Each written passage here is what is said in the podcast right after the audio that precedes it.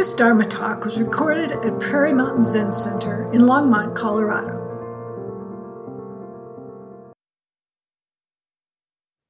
All right, welcome everyone again to Prairie Mountain Zen Center. This is our fall 2023 class on Eihei Dogen's classical Genjo Koan, actualizing the fundamental point. And thanks always to Jodo Cliff for supporting our practice and study.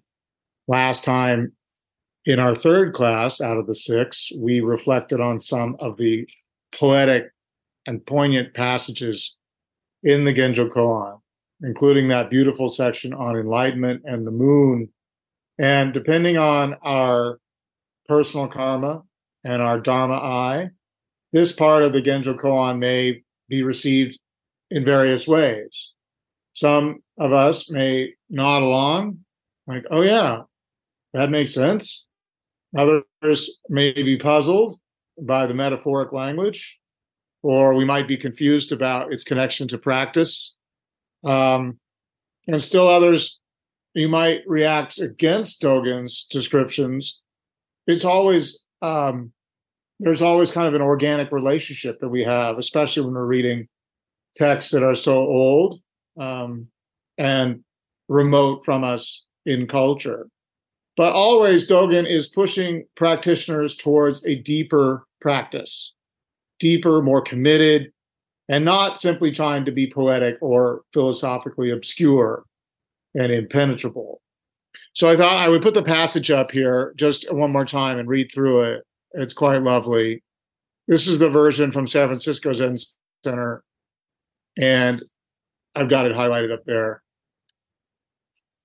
Enlightenment is like the moon reflected in the water. The moon does not get wet, nor is the water broken. Although its light is wide and great, the moon is reflected even in a puddle an inch wide. The whole moon and the entire sky are reflected in dewdrops on the grass or even in one drop of water. Enlightenment does not divide you, just as the moon does not break the water. You cannot hinder enlightenment, just as the drop of water does not hinder the moon in the sky. The depth of the drop is the height of the moon. Each reflection, however long or short its duration, manifests the vastness of the dewdrop and realizes the limitlessness of the moonlight in the sky. This passage reflects a lot on the relationship between what is great and what is small. And depending on our perspective, this could be comforting or disturbing. Ultimately, Dogen is encouraging our small, limited self to open into the vast, spacious awareness of the absolute self. Yet also to understand that each being, as he says, however long or short its duration, manifests this vastness and realizes this limitlessness. Although we may not always feel it from within our limited or habituated consciousness, which manifests through our small and separate feeling self. So, again, depending on our karma, our dharma eye at this moment, studying Dogen in this way can be profound and illuminating it can also feel frustrating and impossible to grasp. Always, when we're in this limited self, we are using language as a tool in the world and also as a sort of uh, device by which we interpret the world. And it's complex. And we often get wrapped up in our efforts to understand. I know a old friend, Dharma friend, who used to take Dogen into her tent you know, when she went backpacking in the wild. And you know, she would lie there with her headlamp on and her sleeping bag, trying to figure out Dogen's passages like this one. And yet somehow, although we always engage with the meaning, our awakening is not really about meaning, but about opening into an intimacy, the study of the self. As Dogen says, learn the backward step so this also includes our frustrations over meaning and language and interpretation. They are also a part of our spiritual practice. They are also holistically uh, a part of this whole journey. And yet, of course, we're thrust into multiple languages across millennia, certainly all the way back to the 1200s with Dogen, across these radically different cultures. And from philosophically intricate East India of the Buddha's time, as we see in the Pali Canon sutras, to the imagistic and poetically subtle, rich Taoist culture in the calligraphic language, the Tang Dynasty, China, where purportedly Bodhidharma is our first ancestor. And then across the sea to Dogen's intricate use of Chinese inflected Japanese kanji, and now across the ocean into the modern West, our Roman alphabet and American English. So while we absorb the basic teachings and practice Zazen, and we kind of orient ourselves to Dogen's version of Soto Zen, we may also find ourselves getting stuck, thinking about analyzing the path to our awakening. And that's why tonight's title is When We Seek, We Are Far Away, because there can be this sense that our awakening is out there, remote and distant. Shinshu Roberts, who wrote that book, Being Time, I held it up last time, writes about this trouble that that she sees us giving to ourselves. She says, "This is the spiritual journey, right? We're crossing rivers, we're climbing mountains, we're doing all these kinds of activities, and we imagine they are the journey from our delusion to our realization." And Dogen says, then we tend to think, "Oh, I've left that behind, those delusions." And so she says we make up our imaginary progress. We talk ourselves into it. And we say, well, in the past, I was deluded. And right now, I'm somewhere on the imaginary continu- continuum of practice leading to enlightenment.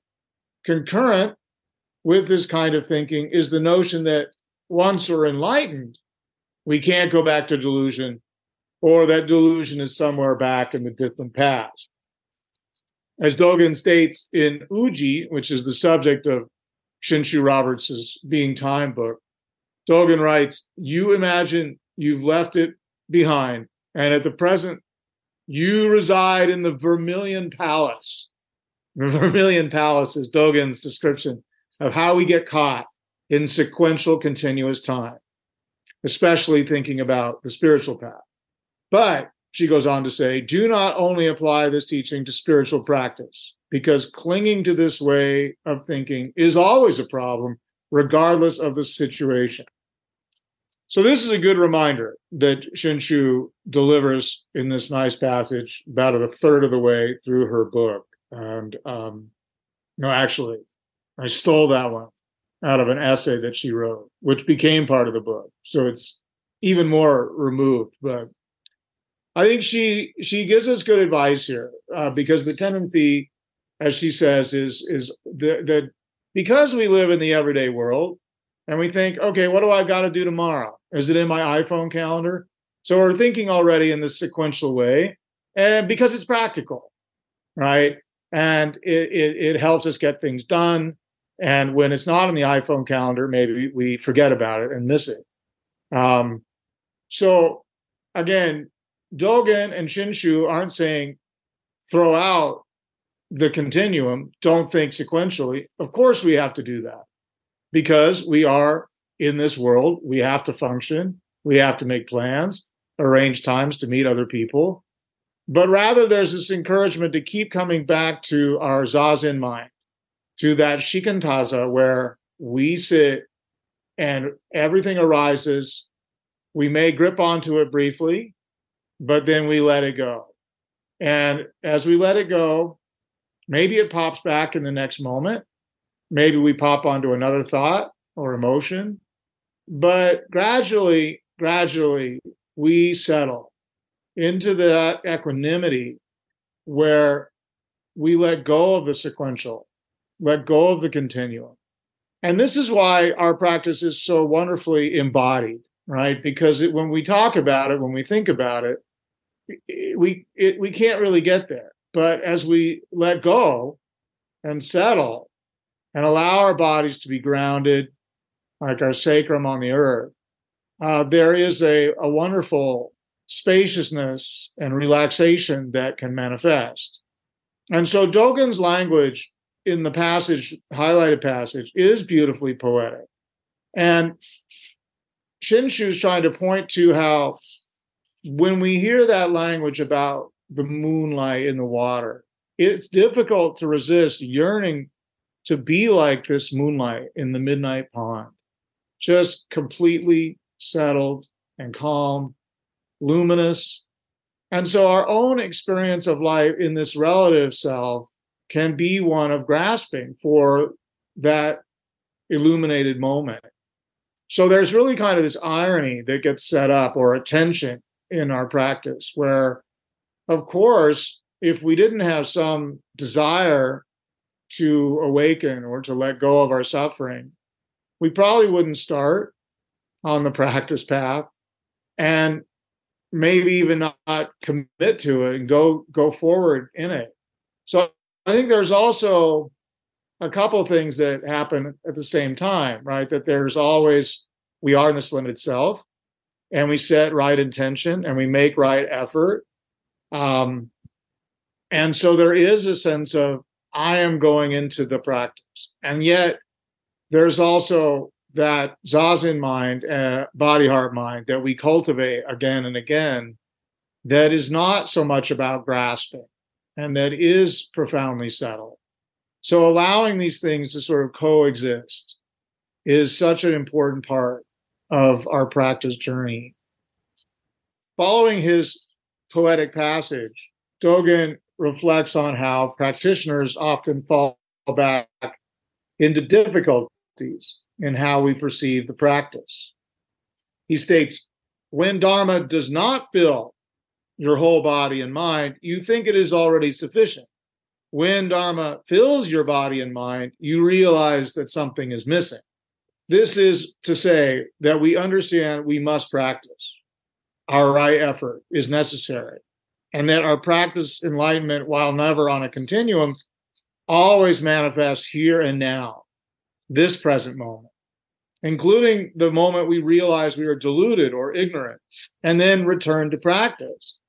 As always in this world of samsara, our limited self encounters other limited selves. We have reactivity, and we find, oh, that wasn't particularly right action or right speech and yet there we are realizing it in the next moment and we're back in our practice and their compassion arises along with the wisdom to return. As dogen states earlier in genjo koan those who have great realization of delusion are buddhas. Those who are greatly deluded about realization are sentient beings. So intimacy in practice is intimacy with delusion which is also delusion, ignorance, our pain about when we fall into it and blunder in our relations, even agony over it. Like, wow, I really hurt that person. Um, and also, there is intimacy with our aversion, like, oh, I don't want to be like that, or I don't want to be involved in that thing or with that person. And also intimacy with our desire I really want this thing. I crave that. I'm going towards this thing.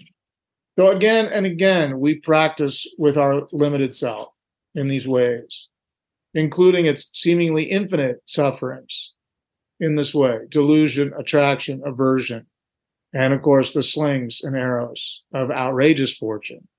Dogen states, Here is the place. Here the way unfolds.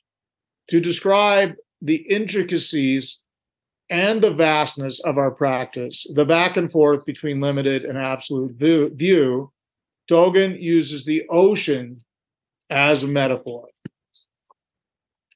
He states, when you sail out in a boat to the midst of an ocean where no land is in sight and view the four directions, the ocean looks circular and does not look any other way. But the ocean is neither round nor square. Its features are infinite in variety. It is like a palace, it is like a jewel. It only looks circular as far as you can see at that time. All things are like this. Though there are many features in the dusty world and the world beyond conditions, you see and understand only what your eye of practice can reach. So we, the practitioner, sail the boat of our practice into the vast ocean of time being or being time, this very human life.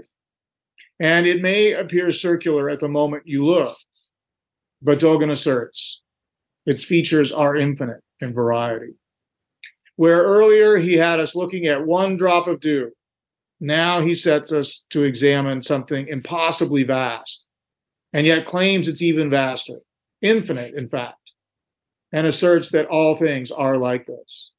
So whether we are humbled by gazing at the supposedly circular ocean or by looking closely at a dewdrop in the grass, Dogen investigates, directs us to investigate with our eye of practice and demonstrates our vision, our way of understanding reality within and without will always be an expression of our practice. And in many ways, this is encouraging, right? Because we'll always have those moments where our vision is small, right? And and this he, he gets to this later on when he talks about the bird and the fish. But you know, we're always going back and forth between having sort of this cosmic sense of oneness, the circularity of the whole, and feeling ourselves intimate with it, and sort of the small vision um, that may feel particularly limiting and disconnected. So Dogen encourages us to be intimate with all those Dharma positions. So to help us understand and realize this vastness, Dogen pushes practitioners further, emphasizing how we study and learn.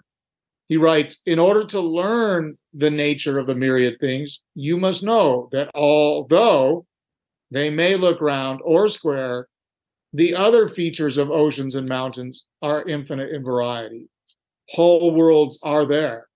It is not so only around you, but also directly beneath your feet or in a drop of water. Dogen not only emphasizes how practice helps us learn the intimate nature of things, sorry, the infinite nature of things with which we share this moment, he even sounds a little like Walt Whitman in his expansive poem, Song of Myself. Whitman, like Dogen, speaks directly to the reader. You will hardly know who I am or what I mean, but I shall be good health to you nevertheless, and filter and fiber your blood. I depart as air. I shake my white locks at the runaway sun. I effuse my flesh in eddies and drift it in lacy jags. I bequeath myself to the dirt to grow from the grass I love. If you want me again, look for me under your boot soles. So, this self that Whitman writes about is expansive, right? This is partly why he's such a, a wonderful American writer. And we see his voice in this poem be intimate with earth, air, and water and infinite, as in Dogen's own encouragement towards our own being, our own enlightenment. As mentioned in his next analogy, Dogen focuses on the fish that swims in the ocean, the bird that flies in the air, encouraging us as practitioners to see our solitude, our solitary nature, like a fish, like a bird, in this sort of expansive, even infinite medium. And so to identify with these creatures and to understand each of us are elements alive in this being time and that we fully experience our realm, our existence, our life. Dogen writes, when their activity is large, their field is large. When their need is small, their field is small. Thus, each of them totally covers its full range, and each of them totally experiences its realm. Years ago, I had a really wonderful counselor, practitioner person, and always he had uh, the practitioner person uh, sit meditation briefly at the beginning and end of the session. And you know, I was feeling particularly constricted at a particular moment in my life. And he gave me this reflection, which was to say, you know, you inhabit an enormous mountain valley in which there are springs and waters and bears and eagles and really an infinite world. And there may be other beings, uh, people, because I was kind of obsessing about a relationship that I lost. But they're on the other side in another mountain valley in their own enormous world. And you do not have to worry that you are lacking. And this became my meditation, you know, like he was working with me like a Zen teacher. Like just meditate on the vastness of your realm. And this is really what Dogen is pushing us to. So while at times like that, we may feel small, sort of constricted or separated from something that we think is out there uh, that we cannot reach, and so be frustrated with our limited self, the mistakes it makes, the wounds it suffers and creates. But ultimately, Dogen, like this uh, counselor practitioner I met, helps us see the infinite nature of our mortal being, how it manifests its full nature, full range, and experiences this interpenetrating being time with all other elements. And I think, you know, there can be a sense to which our, our mind might get frustrated and say, well, you know, am I really being intimate with the dark matter that I studied on last night's podcast in physics? Or, and we don't really need to worry about that, right? That, that we sit and we partake of that even when we're unaware of it. And this is part of our great gift as as mortal beings but also as humans can be upright and take the one seat in our practice and fully settle into that and allow ourselves to open into that interbeing as Thich Nhat Hanh will call it right? This interdependence with all beings so to practice the buddha way completely means we become intimate with our mortal self the body, heart, mind, in its imperfections, but also in its inner being with these other elements. And this takes us back to the opening point in the Genjo Koan, where he writes, As all things are Buddha Dharma, there are sentient beings and Buddhas. There is delusion and realization, practice, birth, and death. So, like the fish, like the solitary bird, our mortal limited self totally experiences its full realm. Dogen goes on to assert and instruct know that water is life, and air is life, the bird is life, and the fish is life. Life must be the bird, and life must be the fish. While this passage may seem reductive or simplistic, Dogen shows the expansiveness of all mortal beings, even in their separate solitude as well as their intimate, boundless connection with all other elements. He concludes this section by stating practice, enlightenment, and people are also like this. Typically, our idea of enlightenment seems more grand than being a fish or being a bird. Yet once again, we get lost in ideas or in analysis or thinking or a feeling that we are not where we yearn to be somehow along the continuum. And this is why in Zazen, again, we let go completely, returning to this moment, this sensation, this feeling, this thought, this letting go fully, body, heart, mind, direct contact with our ideas, emotions brings us back to intimacy and to practice. Intimacy is the way, although it may be different from how we suppose or imagine it to be but again, those are our thoughts and our desires getting in between and distancing our mindful awareness from this moment. But when we let go into present moment, only moment, we fully engage, serving the world, being upright, practicing on the precepts, and doing what needs to be done. Thank you. You've been listening to a Dharma talk from Prairie Mountain Zen Center in Longmont, Colorado. To learn more about us or to make a donation, visit us at prairiemountain.org.